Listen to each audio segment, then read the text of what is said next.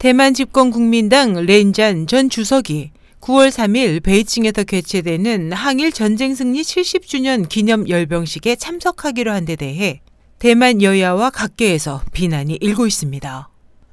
29일 현지 언론은 1937년에서 45년 사이 진행된 항일 전쟁에 대해 대만은 당시 장제스의 국민당 정부가 항일 전쟁을 주도했다고 주장하는 반면 중국은 마오쩌둥의 공산당이 핵심 역할을 했다는 대립된 주장을 펼치고 있다면서 대만은 9월 2일 타이베이에서 별도의 기념식을 거행할 예정이라고 보도했습니다.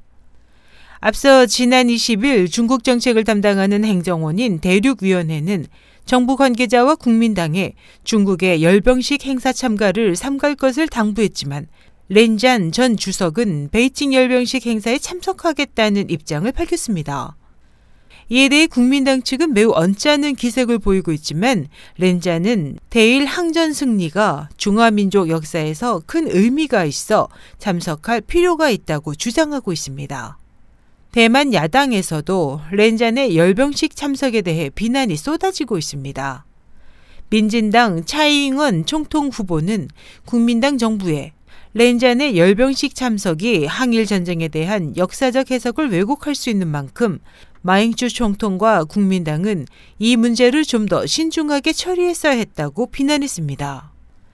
다른 야당인 대만 단결연합의 한 의원도 대만 국방부가 중국을 적으로 규정하고 있음에도 렌잔이 열병식 초대에 응한 것은 대만의 존엄성을 인정하지 않는 것이라고 지적했습니다.